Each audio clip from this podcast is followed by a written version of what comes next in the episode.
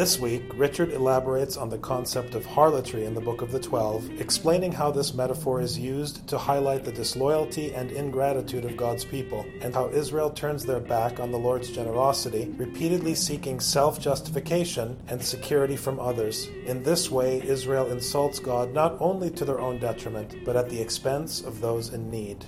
This week's episode concludes with a special tribute to Metropolitan Philip Saliba, who fell asleep in the Lord on March 19, 2014. The president of Lebanon once referred to Metropolitan Philip as the fearless voice of the Arabs. This moniker was most evident in his fatherly and ecumenical role for the American Church, which has struggled to bring the teaching of God, our Father, to a society bereft of fathers.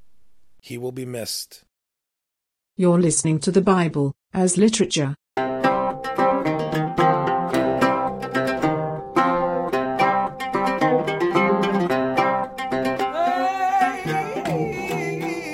This is Father Marc Boulos. This is Dr. Richard Benton. And you are listening to the 10th episode of the Bible as Literature podcast. It's a milestone episode for us and an opportunity to take a step back again and look at some of the work that we're doing in biblical studies. And today we thought it'd be interesting to talk to Richard about a book that he's working on, on the Book of the Twelve, which is most commonly referred to as the Minor Prophets. Right.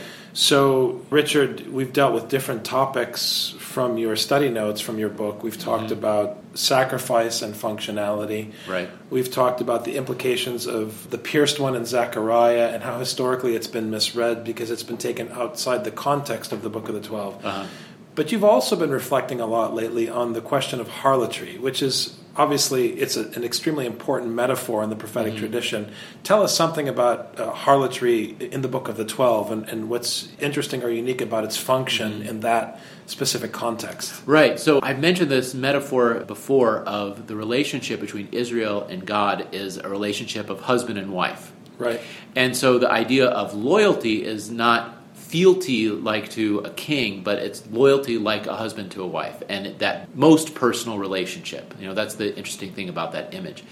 And harlotry is where the woman goes and tries to find another husband. In the metaphorical sense, this means Israel going and looking for other gods. And when they do this, it's because they're worried. They're worried about not having enough. In Hosea, we have discussion about harlotry, and then we have at the very end of the book of the 12 in Malachi, we have discussion about harlotry again. It's mentioned a couple times briefly, but it struck me when I saw it as a big theme in the first book and a big theme in the last book of the book of the 12 because I've noticed some of these bookends in the book. In Hosea, what it is, is I gave you all these wonderful things. I made you beautiful, but then what'd you use your beauty for? You used your beauty to go and find other boyfriends. If I could interject here, Richard, it's probably important for our listeners to understand a little bit of the social context. I think today, when we think about economic stability, we think either about rugged individualism where people are responsible to go out and get a job and take care of themselves. Right. Or we think about government services. Those are the two ideological poles in Western culture. I think it's extremely important that we understand that in the ancient Near East, neither of those ideological poles were a possibility. So the institution of the family, the institution of the father in the ancient Near East was a social economic safety net Right. So this isn't about sexuality or the family in the modern sense that we understand mm-hmm. in the mm-hmm. West. This is about the father being the one who actually has the responsibility of providing economically for those who he takes into his household. Right, exactly. Just as a background for the betrayal that's taking place. Right, and that's good. I'm glad you mentioned that, Father, because you know the, the complexity. I, I love the metaphor of the husband and of harlotry because it brings in all these complicated aspects of husband and wife and providing for one for the other and taking care one for the other and living with one another and getting along with one another and absolute loyalty to one another. All these things get packed in when you use this metaphor of the marriage. I think this is why reading ephesians 5 is significant if we're really listening at the wedding sure. service you know. But what's interesting is at the end of the book of the 12 in Malachi, the people have sinned. And how did they sin? They sinned because they sacrificed, rather than sacrifice the best of their flock, they always sacrifice the weakest, the ones who are about ready to either die or get eaten by a wolf, or I don't know what they're afraid of. But if they weren't able to walk or if they were blind or something, those would be the ones that they would sacrifice. And he calls them harlots. And the people, literally in the book, they're like, What did we do? How are we not loyal to you? And what it happens is that why do you give the weak instead of the strong? Is because it's going to die anyway, so it's already a loss, so it's we can just write it off. Whereas the strong one, especially if you're thinking as a shepherd, the strong is the one who then is able to impregnate the females and you have a stronger flock and it actually raises your capital. It raises the value of your flock if you keep the strong ones. The reason why they weren't giving up the strongest ones, the healthiest ones, is because they needed them for the economic success of their flock. But if we think back in Hosea, why did Israel have any kind of economic success? Why did they have oil to put on their face? And if you reread uh, Hosea 2, because the Lord provided for them. Right. So here's the contradiction Are you putting your faith in the sheep? Or are you putting your faith in the one who gave you the sheep? And this is how they were becoming disloyal. They were harlots to the God of the sheep, hmm. so to speak, the ones who made the sheep fertile, whoever that was, instead of putting their faith in the God who gave them sheep, who gave them any possibility for life. And so, because they turned away, this is what was harlotry. And this is a huge challenge to the human being. Jesus says, give up everything, sell everything, and give everything to the poor. Everyone's like, well, that's hyperbole. Jesus didn't actually expect anybody to really do that, you know? But it says to do it. Right, and I've never seen the clause that he didn't really mean it. I've never, I've, I've searched scripture now for many years. I still haven't found the secret passage that says all that stuff Jesus said. He was kidding. He was kidding, right. yeah, he, he, he said it, but, you know, he was just trying to get a rise what out What he really meant was follow our denomination and put money in our tray. Right. Yeah. And he was just getting a rise out of Peter when he said he was going to go and get crucified. And, and Peter's like, well, we know you're just exaggerating about the crucifixion. Right. And then he called him Satan. So we know, like, what happens. Right. so, so that's the stumbling block that, that we create for ourselves. So what he's saying is he's really challenging the human being to say, you don't put your I mean, this is the thing. You know, uh, uh, in churches, we get all bent out of shape do you give 10%? Do you not give 10%? Do you charge dues? Do you not charge dues?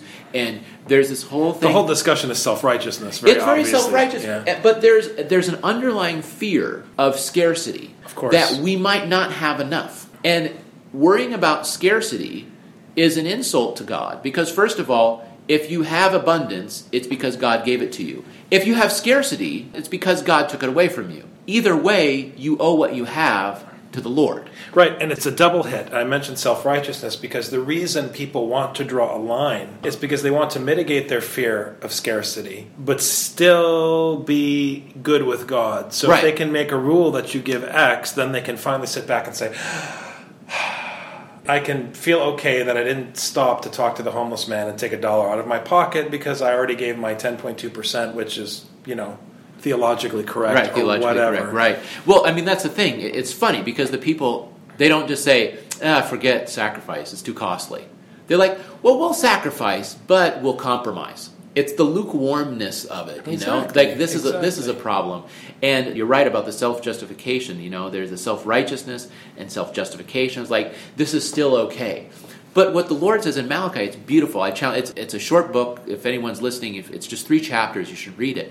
Because it's funny, because he literally says, if you're not going to teach the correct things, you might as well shut the doors of the temple and put out the fire on the altar. Basically, what he's saying is shut off the lights, lock the doors, don't even bother. Yeah. Like it's the most explicit thing I've ever seen in the Bible where it says like if you're not going to do it correct, you might as well just shut down and go do something else. Yeah, it reminds me of Paul's beautiful passage on love because although he takes a different literary approach to expressing this concept, he's essentially saying, look, if it's not about taking care of each other and serving other people and submitting to one another, then the whole thing is empty. It's a waste of time. It's a beautiful prophetic message that brings clarity, especially in institutional settings where the position of the candle holder, the way you carried the cross last week in the service, the way this committee does this every year suddenly becomes more important than the people on the committee or the people the cross is supposed to prompt you to take care of. Mm-hmm. You know, it's people get lost. Right. They get lost. It's love or it's nothing. It's absolutely critical. Right. In terms of biblical preaching and ministry. In the communist revolution in Russia, there was a huge controversy the communists were accusing the church of not helping the poor. Why? because their churches were filled with gold and there were peasants who were starving. Absolutely. And this was a huge controversy. Do you give it up? Do you not give it up? Because these are holy items, but if the poor are starved, then is it okay? And this was the dilemma that they that the church had to deal with. But why was the church in this dilemma? Because their churches were filled with gold. If their chalice was made out of clay, and if their icons were egg tempera on wood, there would not be this problem. Well, of course. I mean, it's clear in Scripture, and it's clear in the writing of the great Antiochian scriptural exegete John Chrysostom that there's really no place for gold and wealth in, in a church setting. Right. And, and uh, if it's there, it's there to be given away. And it's a pretty difficult tension in any institutional setting because it's not just about precious metals. Right. It's about all of the capital and energy we invest in things that don't matter. Right. And this is the thing you can walk into a church that is bare and has this stoic aesthetic where there's maybe one crucifix in the building and it's very modest, but you still have to look at where the community's priorities are. Right. To assess whether or not there's wealth that's being Right. squandered internally. So you so gold even becomes a metaphor for a deeper problem. Well, in Haggai, Haggai goes the other way. The Lord says, Why didn't you build my temple? It's the only place where the Lord gets upset with the people for not building the temple. But it proves the question of functionality because Because- it's not good or bad to do anything. It's how it functions in a particular setting. Exactly. It's the function because what's the problem? Well, you're spending all this money to build up your houses, and your houses are beautiful, and your vineyards are beautiful and stuff, but my house remains in ruins. This is exactly this is exactly relevant to the American setting. I'm so Uh-huh. glad you bring this example from Haggai because very often in an American setting, the ones that are the most critical of the uh, expenditures of the liturgical community are the ones who live in palaces. Right. Right. So they're tight under the premise of not wanting to have gold chalices for the church, but then they live in a hacienda. Yeah, they, they eat and drink out of gold chalices. Right. So, so you know, is it the temple of your glory in the middle of the community with a cross on it, or is it the temple of your glory in the suburbs? Mm-hmm. It's functionally Right. the same temple that God is trying to destroy. Well, and then Haggai, he just, you know, in Haggai, the Lord just makes sure that people don't get off track because he says, this temple isn't going to be as impressive as the earlier one. But I will dwell there, and because I dwell there, that's what's going to be impressive about it. Right. So we're, we're back to the fundamental principle of the prophetic movement that the temple of the Lord, the temple of the Lord, as Jeremiah says three Right. times, is, as Joshua says, wherever his teaching is adhered to and kept and preached and lived. Exactly, and that's what happened in, in Zechariah then. Haggai and Zechariah begin to establish the eschaton and what the eschaton is really going to look like. And the nations are going to beg, literally, to come to Jerusalem. Why? Because the Lord is there. But how they know the Lord is there is because people there live according to Torah and treat each other well. It's very interesting if you read Zechariah, when it boils down the Torah, it's like be just with each other, don't lie to each other. Absolutely. Like that's it. It really is for for someone who wants the Christian to be something be, something more and more impressive than someone who treats other people well. It's amazing how this idea pops up again and again and again in the book of the Twelve. Towards God, you have to be loyal. To everybody else, you have to be kind and honest and just. Chesed and tzedek are the words, you know, loving kindness and righteousness are the words that you use towards other people. That's it. You know, this gives us an opportunity to take a little segue at the end of today's episode to talk about very sad news in the Eastern Orthodox community in North mm-hmm. America. And that is the news we received this week that His Eminence Metropolitan Philip Saliba passed away. You know, Metropolitan Philip was a major figure in world Orthodox Christianity for more than 50 years. He served the Antiochian Archdiocese in North America for 50 years as a pastor and a shepherd who emphasized very much, as a true Antiochian, as someone from the Antiochian tradition, emphasized the practical dimension of Scripture and the importance of taking care of family, taking care of community, looking after the needs of the next generation, serving not by spoiling them with material affluence, but by focusing on education and setting up a framework to sustain education mm-hmm. into the future. So I think your comment about the practical implications in terms of how we treat the neighbor being so essential to Scripture, I thought was a perfect opportunity to just honor the memory of Metropolitan Philip. Allah yarhamu. I um, what I appreciated about him is the Antiochian Archdiocese has a lot of challenges in integrating Arabs and non-Arabs, and I think this was a challenge that exists for Arabs and non-Arabs in American society. Absolutely. And so I think that he was uh, forward thinking in bringing them together in the church and trying to guide people through the kind of natural tension that arises when you have different cultural worldviews coming together. But bringing them together in the church, I think, was something that is still rocky and it's still difficult, and there's still racism on both sides. Of course. But I think that bringing them together is the only way you're ever going to have any kind of resolution. Well, I'll never forget. I'll never forget the stories I would hear as a child about my grandfather, who was uh, an Orthodox priest from the Middle East, from Palestine, who, in terms of his attire, was dressed very much like the typical classic Orthodox priest the hat, the beard, and so forth. And when he came to the United States, his uh, bishop, Metropolitan Bashir at the time, asked him to shave his beard and to take off his cassock and to wear a suit. Because in the United States, people dress this way. And if we're going to minister to the folks in this land, we need to be able to not set ourselves apart self righteously, Right. but blend in so that we can be among them and really love them. And I think Metropolitan Philip was a steward of that teaching and really tried to safeguard that tradition, that Antiochian tradition of practicality. And it's always, for me, heartwarming to see Antiochian hierarchs in public or clergy mm-hmm. dressed down so that they don't distinguish themselves from others in public, that they really blend into the Christian landscape here in this country. Right.